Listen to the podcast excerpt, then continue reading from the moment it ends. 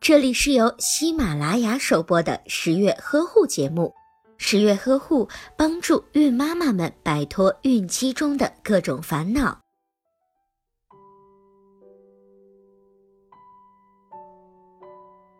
产后坐月子不仅要滋养自己产后虚弱的身体，还要哺喂刚出生的小宝宝。那么，如何吃的科学又合理，就显得非常的重要。营养丰富、合理搭配各种营养元素和水分的原则，我们就不多说了，这些地球人都知道。那么，应该如何才能够做到呢？这呀，才是今天我们要说的重点。首先，月子里的新妈妈要坚持少量多餐的原则。具体就是每天最好吃五至六顿饭，大约三至四小时进食一次，每餐大约为七成饱就可以了。进食也是高耗能的过程，此种方法有利于恢复好的身材。每顿饭力求少而精，一点主食要搭配很多的菜，搭配要多样化，特别是荤素搭配，不同颜色的食材会有不同的营养。每一餐的植物食材最好在四样以上，有条件的八样以上最好。动物食材一至两样，食量大约是植物食材的四分之一最好。月子餐要以消化为主，多汤汁饮食为主。孕期血容量大大增加，每个产妇都要经历较多的出血。在孕期血容量大大增加，每个产妇都要经历较多的出血。大量的乳汗和乳汁的分泌也需要不断的补充液体，细水长流才是王道。水分多的食物包括各种汤类、米粥、水果、豆浆和牛奶等食物。固体食物应该尽量选用蒸煮的方式烹饪，稀软易消化的食物为最佳。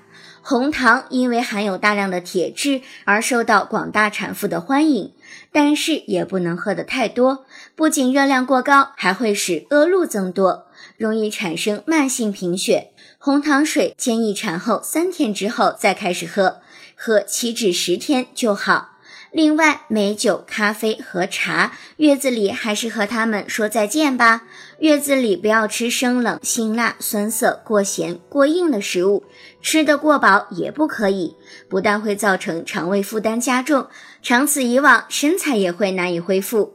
月子里想要有充足的乳汁，除了摄入足够的液体，还要保证饮食的高热量，可以多吃一些猪蹄、鱼、鸡爪、牛筋等高胶原蛋白的食物。鸡蛋、鱼虾、羊肉等高蛋白食物，以及猪肝、小米、豆类、坚果类等含有多种维生素、微量元素的食物，猪蹄、花生、鲫鱼汤等都是上佳的催乳食品。此外，韭菜、苦瓜、螃蟹、山楂、花椒、大麦芽、绿茶等食物还是少吃比较好。据说这些食物都会有回奶的功效。烹饪的时候放一些老姜，可以帮助恶露排出。适当的补充不饱和脂肪酸，例如麻油，可以对神经系统修复有大大的帮助。另外，多吃一些杂粮、豆芽、莲藕、胡萝卜、菌类，还可以提高免疫力。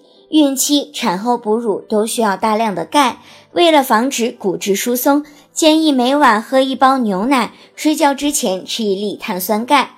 如果宝宝得了湿疹或者是腹泻，母乳喂养的妈妈就要注意，不要吃辛辣刺激、油腻的食物，以及牛羊肉、海鲜、鸡蛋等容易过敏的食物。可以多吃一些水果、蔬菜。准妈妈要多喝水、多休息。如果宝宝保持皮肤清洁，还是总起湿疹的话，就要去医院检查，寻找原因。本期节目我们就说到这里吧。我是十月君，想要了解更多月子知识或者是育儿知识，可以在微信当中搜索“宝宝呵护”或者是“十月呵护”，十月君会在微信当中和大家进行沟通交流。